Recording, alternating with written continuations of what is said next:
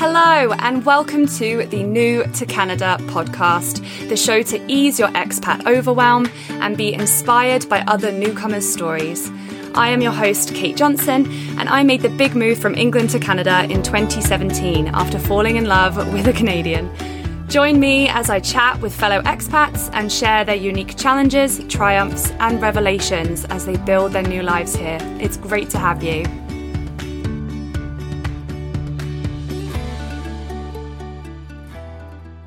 In this episode, I sit down with David Mendoza. He's an educator, career coach, and entrepreneur with over 10 years of experience supporting international students and newcomers in all areas of career growth and personal development.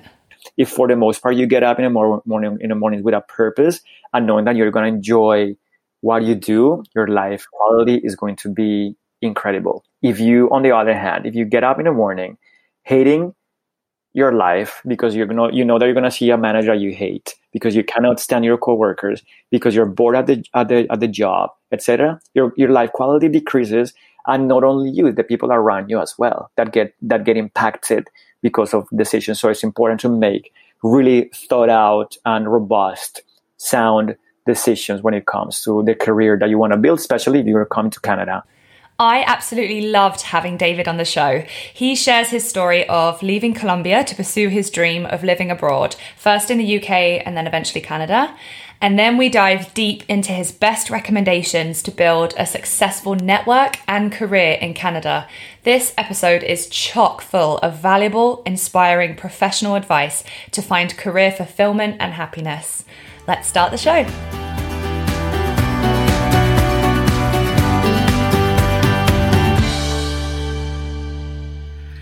Hello, David. Thank you so much for giving us some of your time on this rainy Tuesday morning. How are you doing?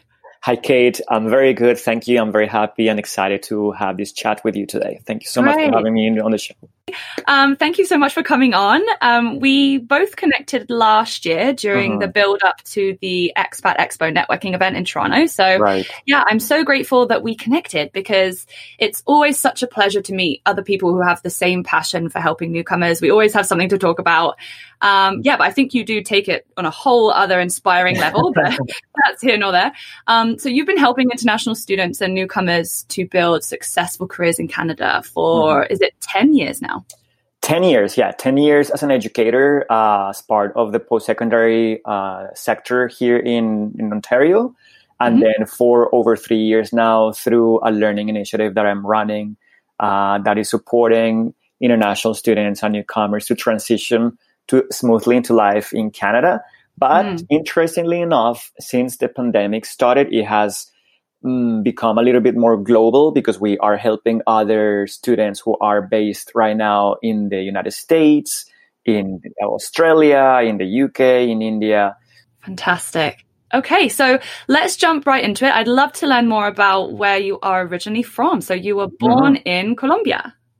Right, yes. So I was born in Colombia. Yeah, in Bogota, capital city. Have you been to Colombia yet or not yet? No, I haven't. The closest I've been is Panama.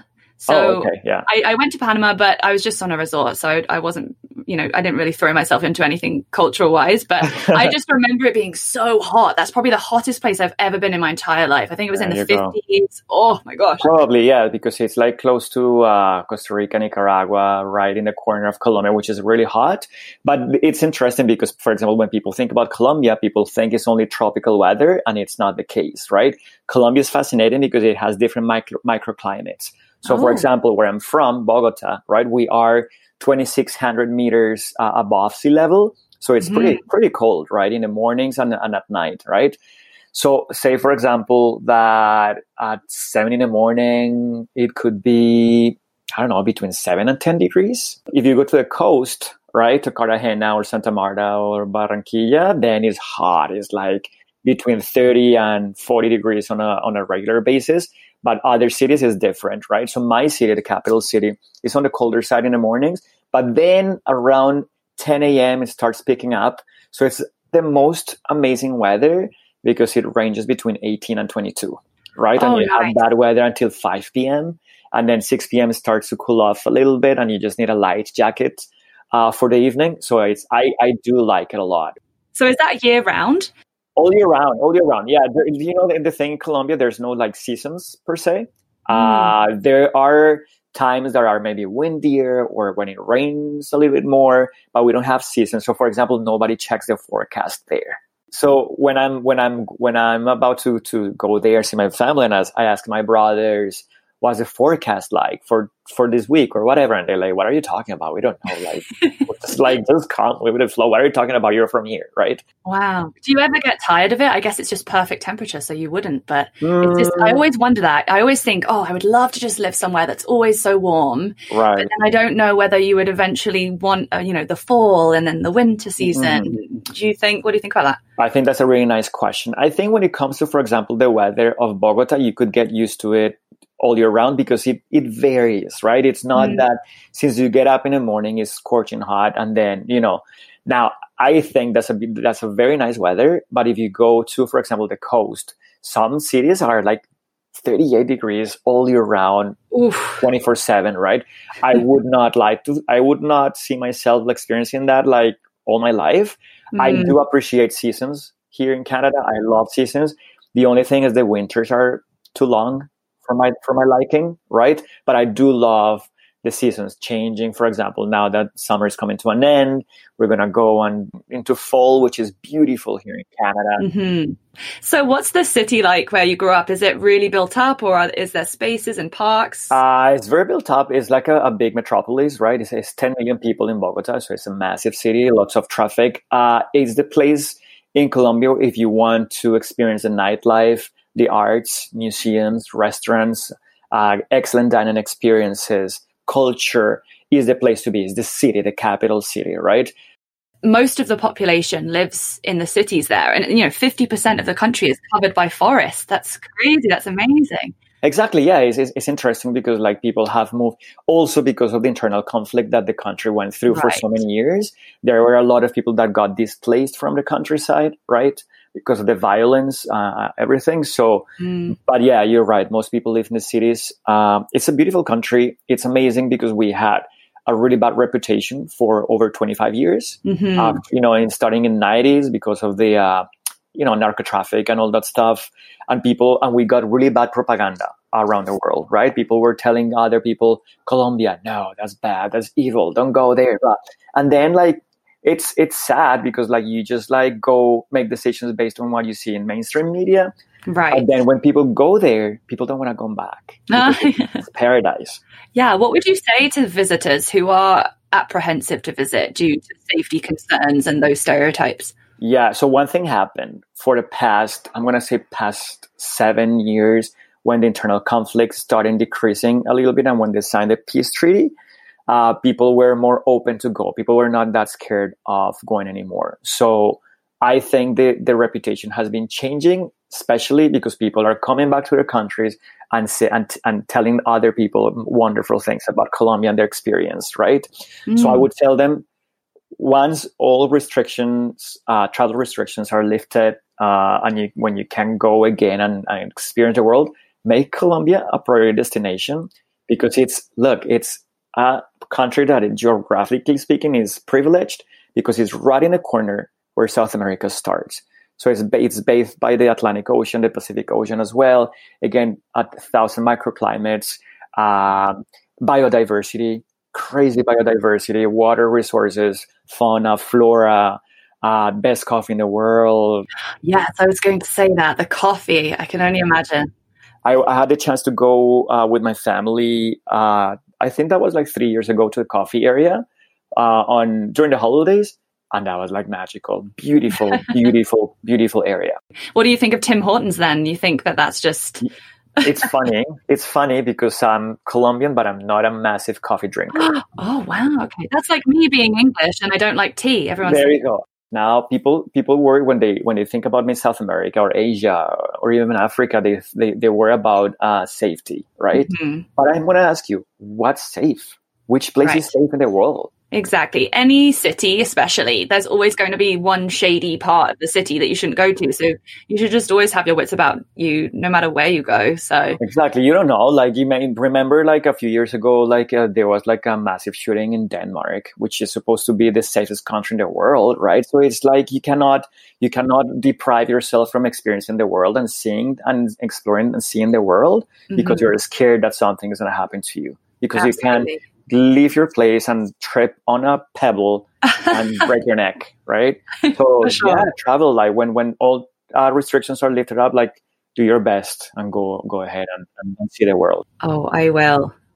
So when was your first experience living abroad? Was it when you went to study in England? Yes. So that was the first time that I actually left the country. So that was 1998. I always wanted to go to Seattle, right? Mm-hmm. because I was into grunge music and that, right? I'm like, oh my God, I want to go to Seattle. But, and then uh, my parents wanted me and my brothers to be bilingual by the time we finished university. So uh, during high school, I did not, I was not, a, you know, the best student, to be honest, and I failed 10th grade. So then my parent, my, my, my dad told me, you know what, like just wait until you go to university and do your trip because I don't want you to fall behind more than you are because I had to do redo uh, grade 10, right? So my brothers who are younger than me, uh, two years and three years, they had the chance to go to come to Canada actually for uh, one year of high school. So then when I was think when I went to university, I was thinking about Seattle because again, I wanted to experience the city. It was something about the city that called me, right? Mm-hmm. And then I went to an agency, you know, those agencies that help you with the, with the documentation, to get the visas, all that to expedite the processes.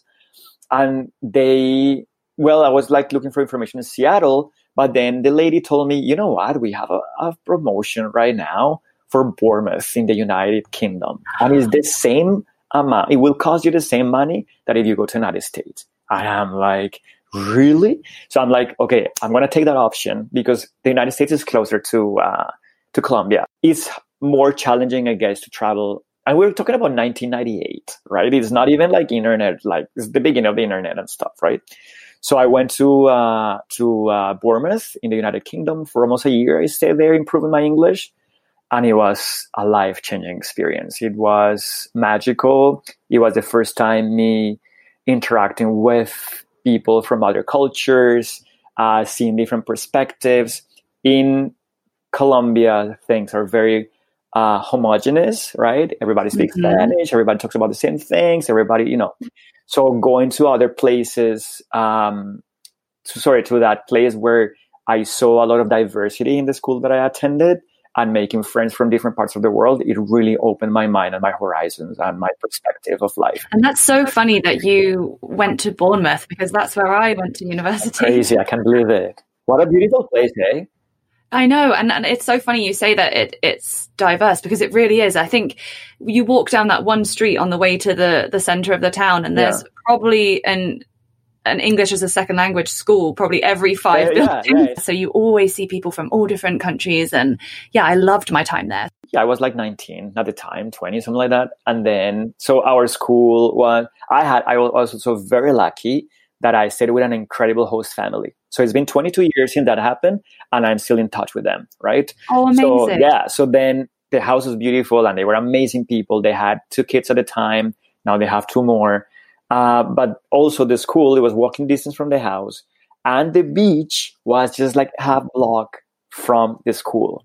Fantastic. So how did you find life in England as an international student? Did it take you a long time to to improve your English or So thank you for that question because mm, more me because the work that I do currently is inspired on my own experience, uh, mm. on experience when I was an international student in the UK. Um, when I got there, I wa- I already had like a higher, like an upper intermediate level. That's why they where they put me in ha, ha, upper intermediate because I've been you know familiar or I had I've had contact with English to some extent since age six at school. Uh, music, I, li- I listen, I grew up listening to a lot of music in English, right? So mm-hmm. even the grunge, and you know, yeah, the grunge, and uh, and, and you know that the, that back in the day were the CDs, right?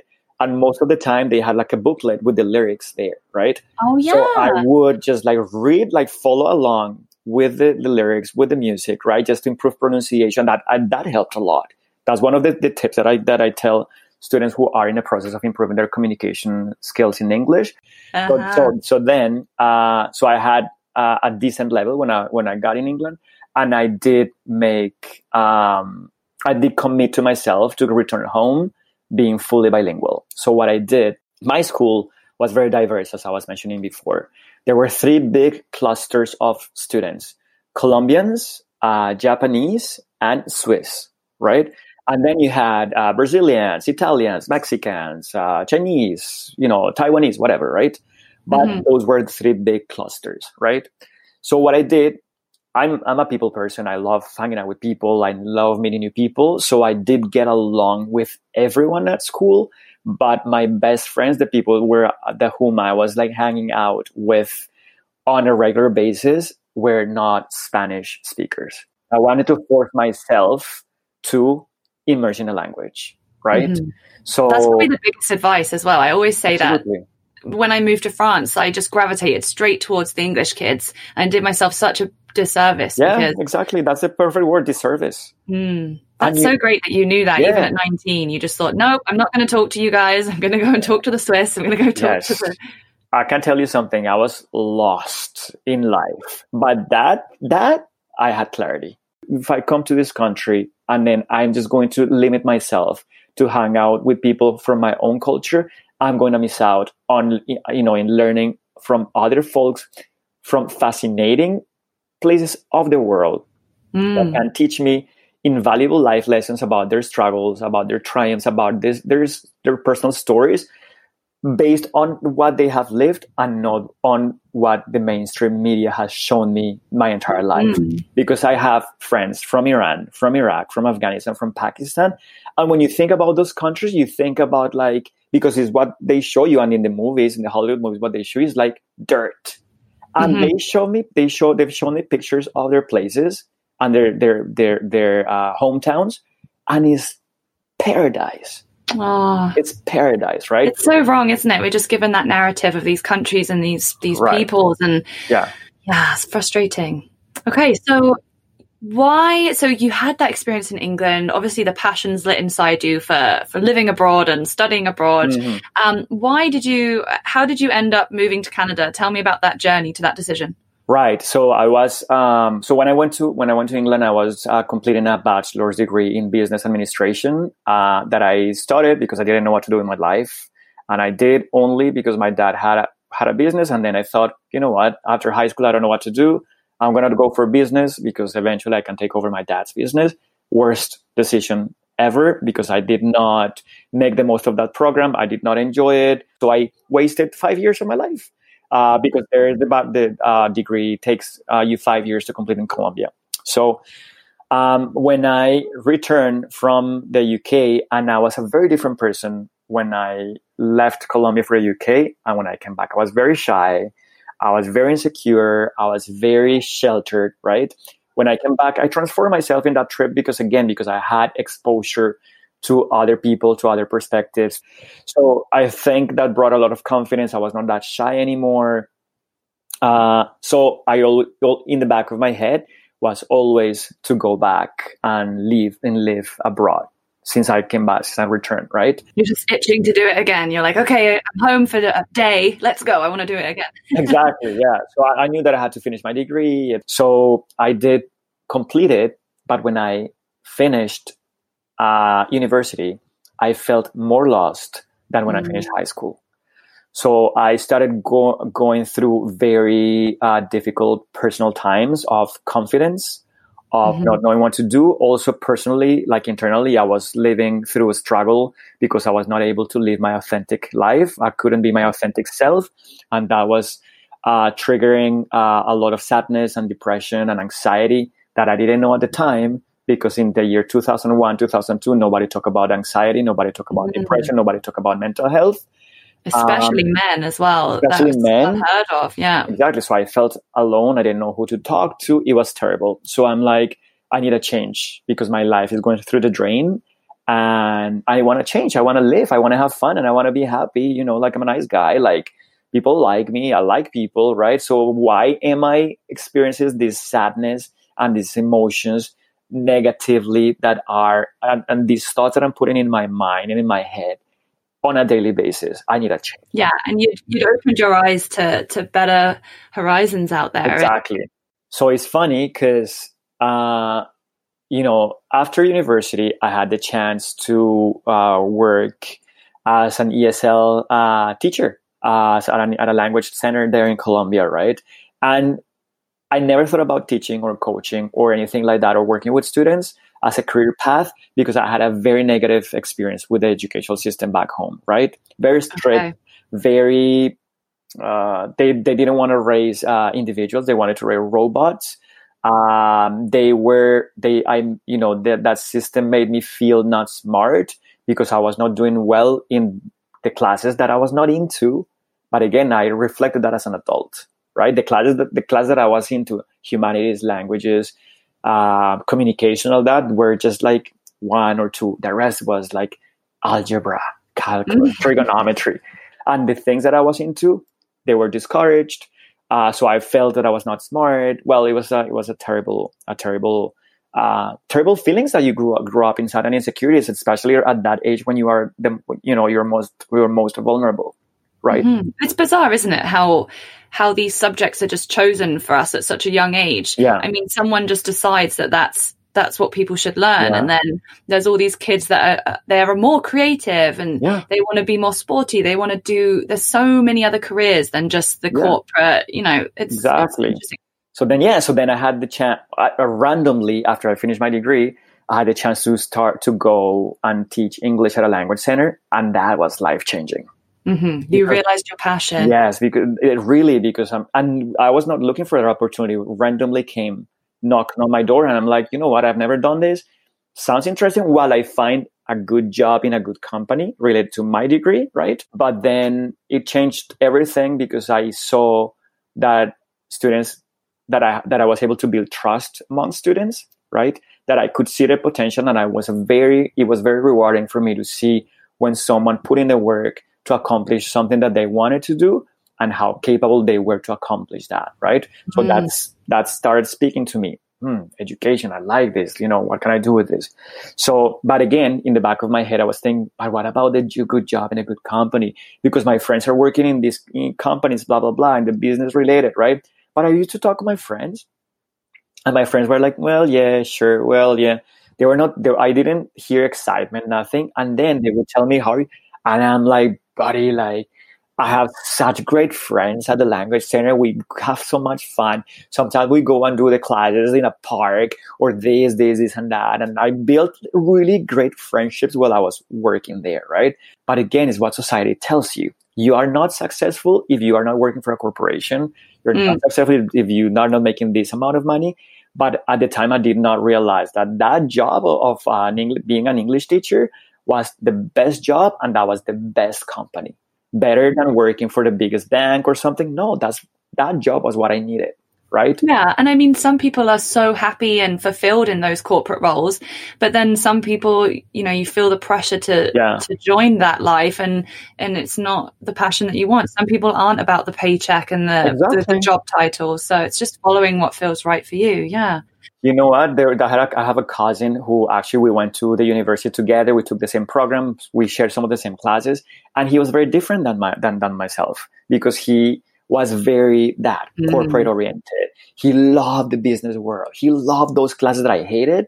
He loved finances, accounting, that, and he knew it from the very get go, right? And he's thriving, and he's always thrived in that because that's his jam, right? My jam is, is different, right? So it's there's no right or wrong when choosing a career. It's just really having a conversation with yourself about what moves you and what are the steps that you're gonna take to uh, go towards, you know, finding work that delights, that makes you wake up in the morning within a in a good mood. Like, of course, everybody ha- everybody has like bad days and good days, but like, if for the most part you get up in the mor- morning in the morning with a purpose and knowing that you're gonna enjoy what you do, your life quality is going to be incredible. If you, on the other hand, if you get up in the morning hating your life because you're gonna, you know that you're gonna see a manager you hate because you cannot stand your coworkers because you're bored at the at the at the job, etc. Your your life quality decreases, and not only you, the people around you as well that get that get impacted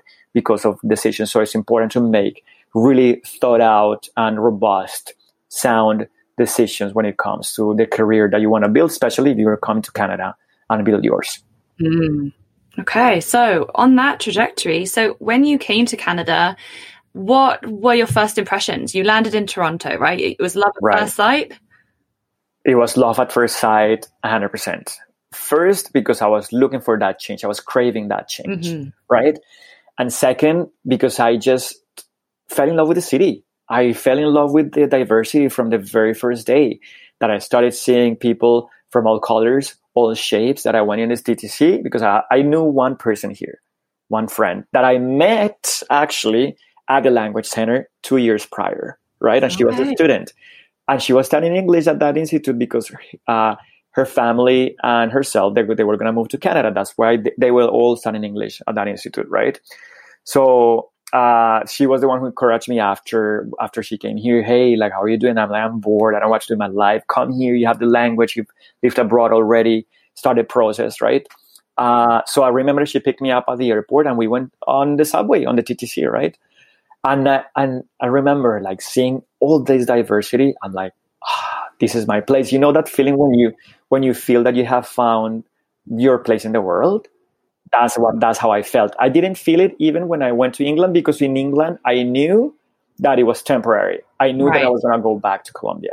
But mm-hmm. here, because it was some a, a decision that I was going to be more on a permanent basis, I knew right away, October 6, 2006, that I have found my place in the world.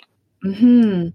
Okay, so you have your career and work counseling diploma. So you got that in Canada as well? In Canada, yes. Yeah. And now you're currently a professor at George Brown College in right. Toronto, teaching career preparation related courses to mm-hmm. international mm-hmm. students. I just love your content on social media. Your classes always look so fun.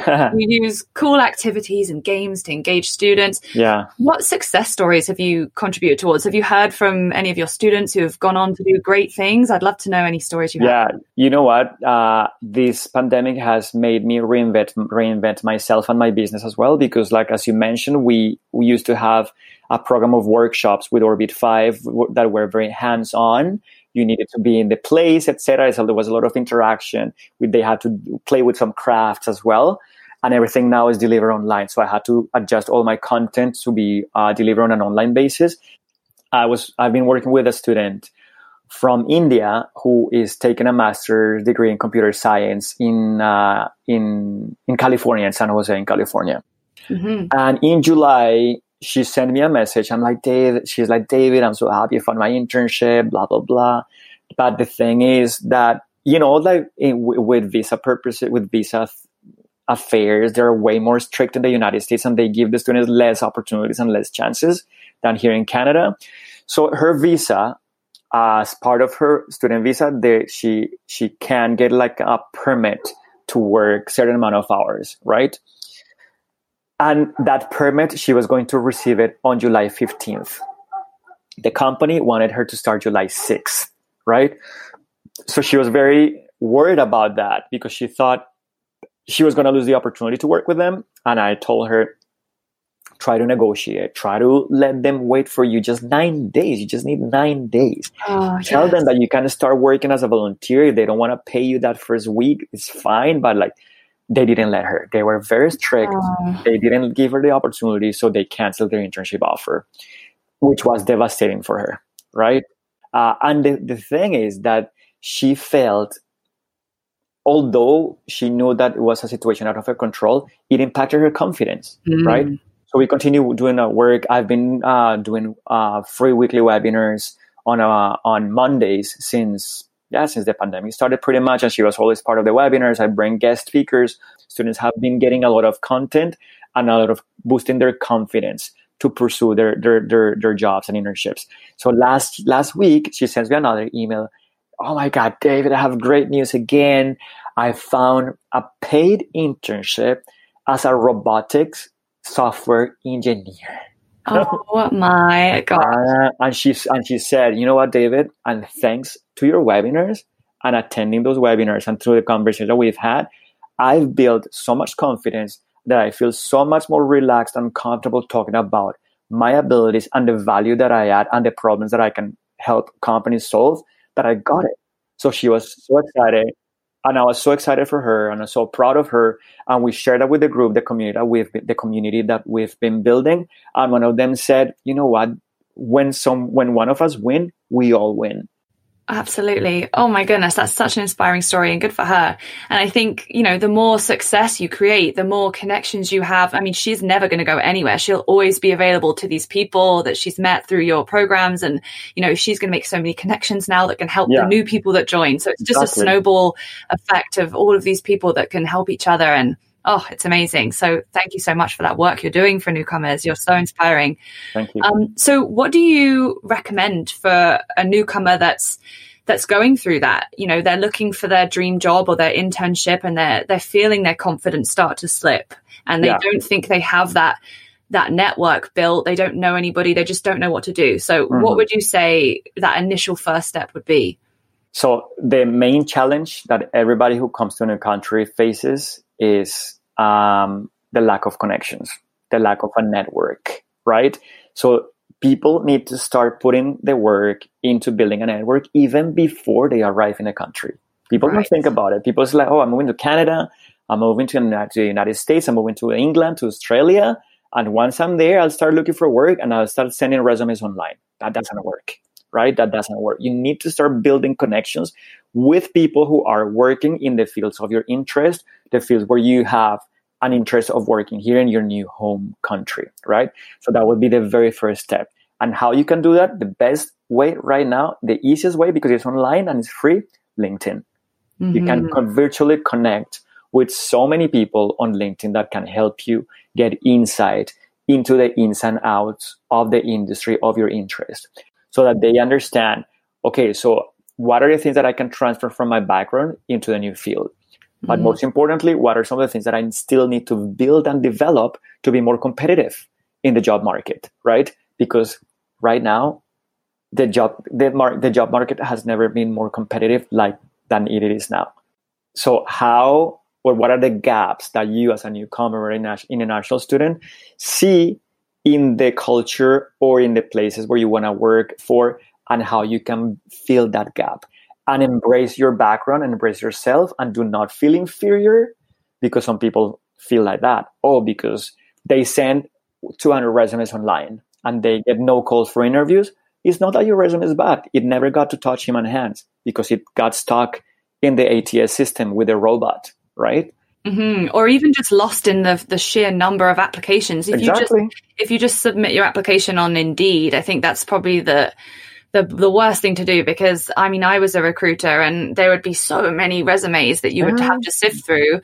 You know, we'll get to resumes in a second, but you're just going to be sifting through hundreds and hundreds and hundreds. You'll find a good one and then you'll hire that person and then you'll never even see the one, you know, exactly. 20, 30 down the line. So, so what if what if your resume was the next one?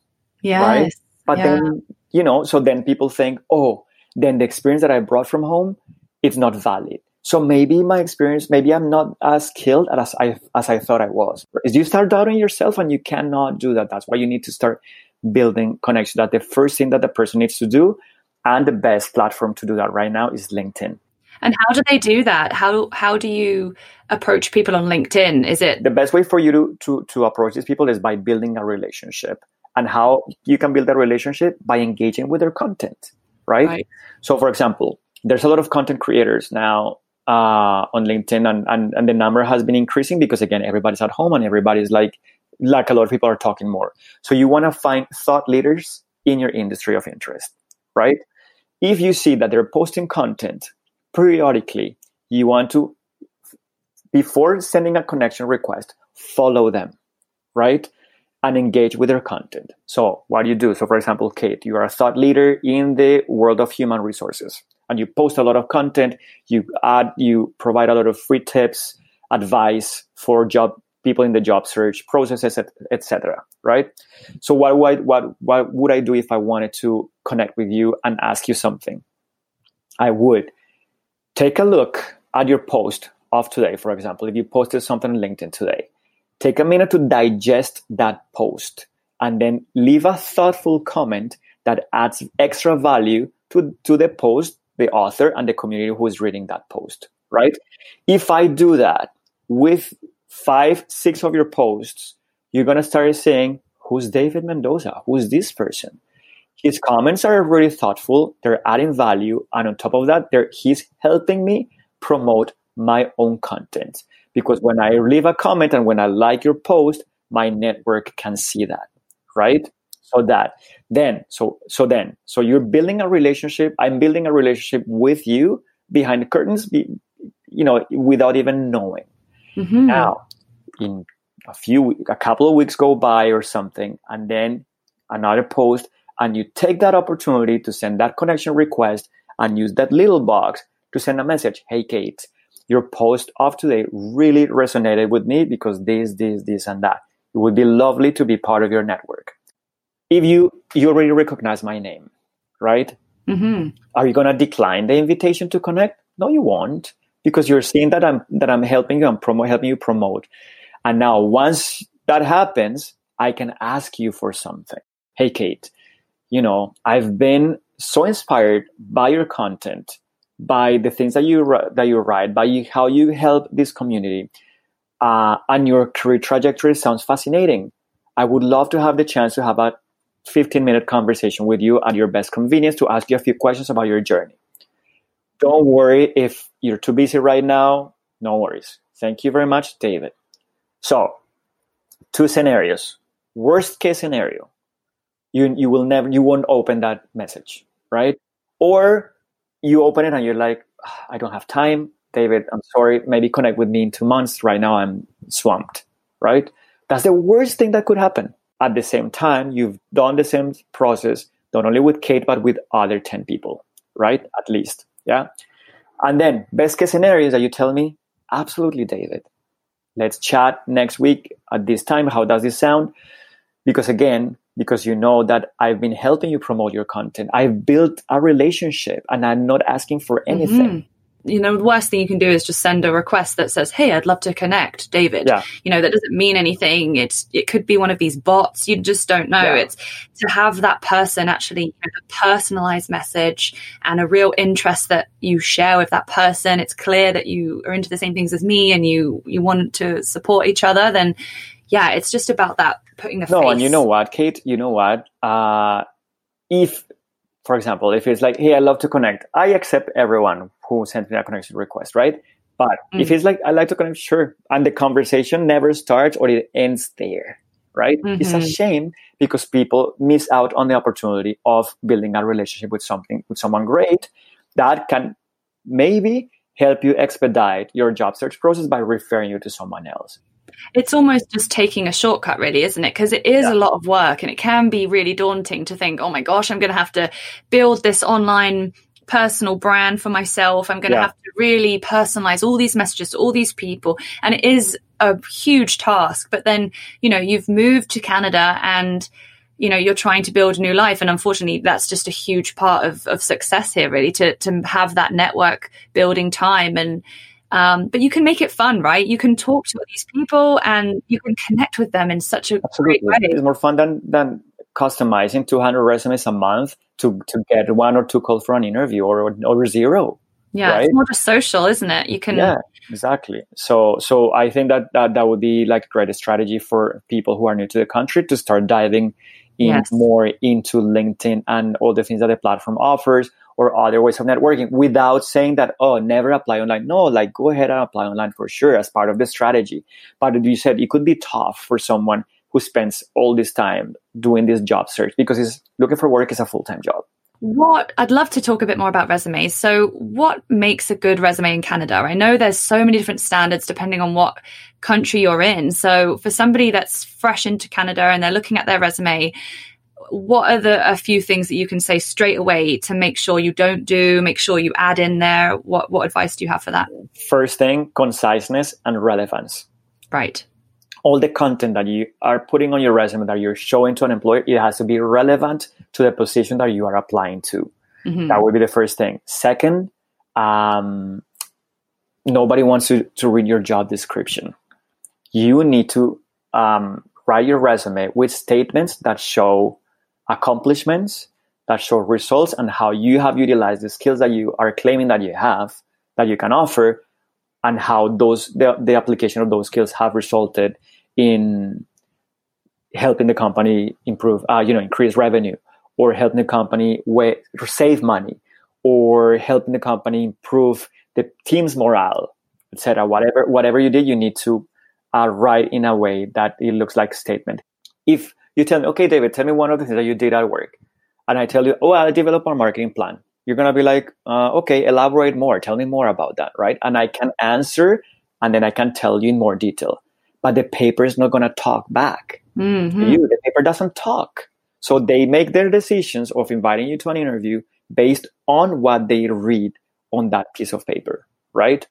So it's different to say, different saying like, for example, develop our marketing plan. But then again, I'm going to make assumptions. And was it successful? was it a terrible marketing plan? because yeah, exactly. People don't think about these things, right? It's different to say develop a new marketing plan that increased sales by 25%. Boom, you're giving me a result now. So it's like now the idea with the resume is that you need to help the person who is reading your document to have a clear picture in their head of what are the things that you accomplished, not the things that you did. You are marketing yourself you're promoting yourself you are you are going through a sales process you're selling yourself mm-hmm. and the people it's interesting the people with the highest qualifications is not necessarily the people who get the best jobs the people who get the best jobs are the people with the ability to promote themselves better to play the game better mm-hmm. this is a mm-hmm. game it's a game that's why i like to use this language because i want to i want people to, to to see it as a fun process of self-discovery of self-awareness right? So they can embrace what they have, especially they, so that they can tell this their stories. You want to work with people that you get on with, and you want to connect with the people you work with. You spend yeah. so much time with these people. Yeah. If you look over your entire life on this planet, you're going to spend so much time working and and with yeah. people. You spend more time. You spend more time with your coworkers and with your managers than you spend with your family and your friends. It's mm-hmm. a reality, right? So I guess in the interview as well, if you're worried about you know interview standards in Canada, like what you said when we were chatting before this call, you know, interviews are a two way street. Um, the interviewer is wants to make sure that you're right for the team and, you know, it's a perfect space for you to determine whether the job is a right fit for you. And then for, for them to realize that you're the perfect person that's going to get on well with the team and, and make the company thrive. So it's a whole social aspect to the yeah, whole process here's the thing with interviews, right? Exactly. So the people, so people think, okay, so the company is finding the right fit. They're looking for the right fit fair enough. Mm. But the interview is the best space for you as well to decide if that is the best fit for you and your current reality or not. People don't think that way. People people go in an interview feeling that they are at, dis- at a disadvantage point. Mm-hmm. And you cannot go to an interview like that because again, you have to see, and again, it comes with research, and hopefully you have had the chance to speak with someone who is already in a company and get some insights on that, right? So you already have an idea of what the culture of the company looks like, and if it aligns with your values and your mission and your vision, mm-hmm. right? But it's a good way for you to decide if that's the right fit for you or not, because like you just mentioned, you're going to spend most of your life at work. Of course, there's different realities. I'm single. I don't have kids. I don't have like massive responsibilities, right? So I have more flexibility than someone who comes to the country with with spouse, with three kids, with that.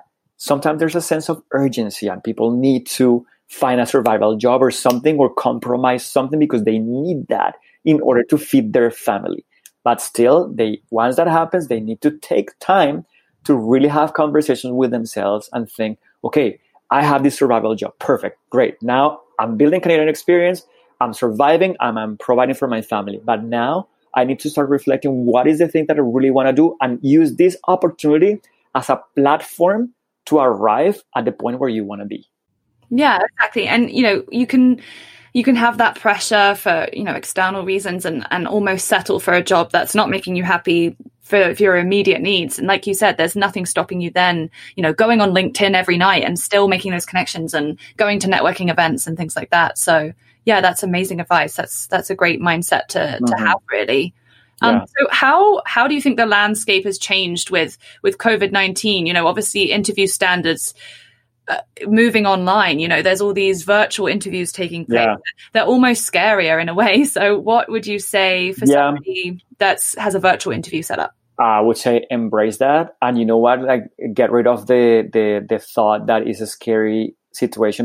If you go with the mindset that you're gonna have a conversation with someone to find mutually if you are a good fit for one another, and that you go with the mindset you're gonna enjoy that conversation, your chances are gonna increase because the person is gonna like you. How can you do that? You go on LinkedIn, do some research, Google the person, see if there's so they have written about it, see if there's a hobby that you find, right? and bring that up at the beginning of the conversation to engage in that hu- with that human aspect with the person. If they like you, they will be rooting for you. Right. Online. So one thing. So for example, try to attend webinars and events online that are that are free and out there all the time right now and turn on your camera to to be comfortable with that. So for example, when I do my webinars on a weekly basis, at the beginning, you so it's like maybe three of the students, you know, they, they had now it's like more of them turn the cameras and I tell them like, look, this is the perfect space and place for you to practice because online interviews, video interviews are not going anywhere. They're here to stay. So the more comfortable you are, the more you practice. And then you practice with friends or with family or something and, and uh, test your technology and everything, right? When the, when the time comes for you to do your video interview, you're going to feel more relaxed there's no point in fighting the change. You need to embrace it because change helps you grow and helps you see other perspectives. Fantastic. Well, thank you so much, David, for your time today. This has been so, so valuable.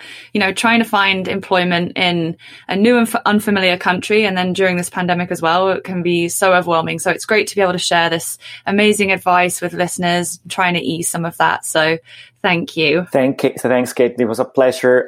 Uh, I would love for your audience to uh, connect with me in LinkedIn. Uh, I'm very active on the platform, and also I would like to invite them to attend my free weekly webinars. I have great guest speakers, and we've been building a beautiful community of uh, people who are new to the countries. Yes, I'll definitely link everything in the show notes, so check those out.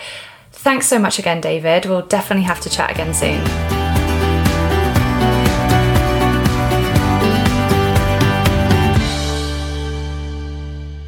Thank you so, so much for listening. As always, it would mean the world to us if you could leave us a quick review on Apple Podcasts or wherever you're listening from. And then, if you're loving the show so far, recommend us to your friends, spread word, and help us grow this exciting community. Until next week.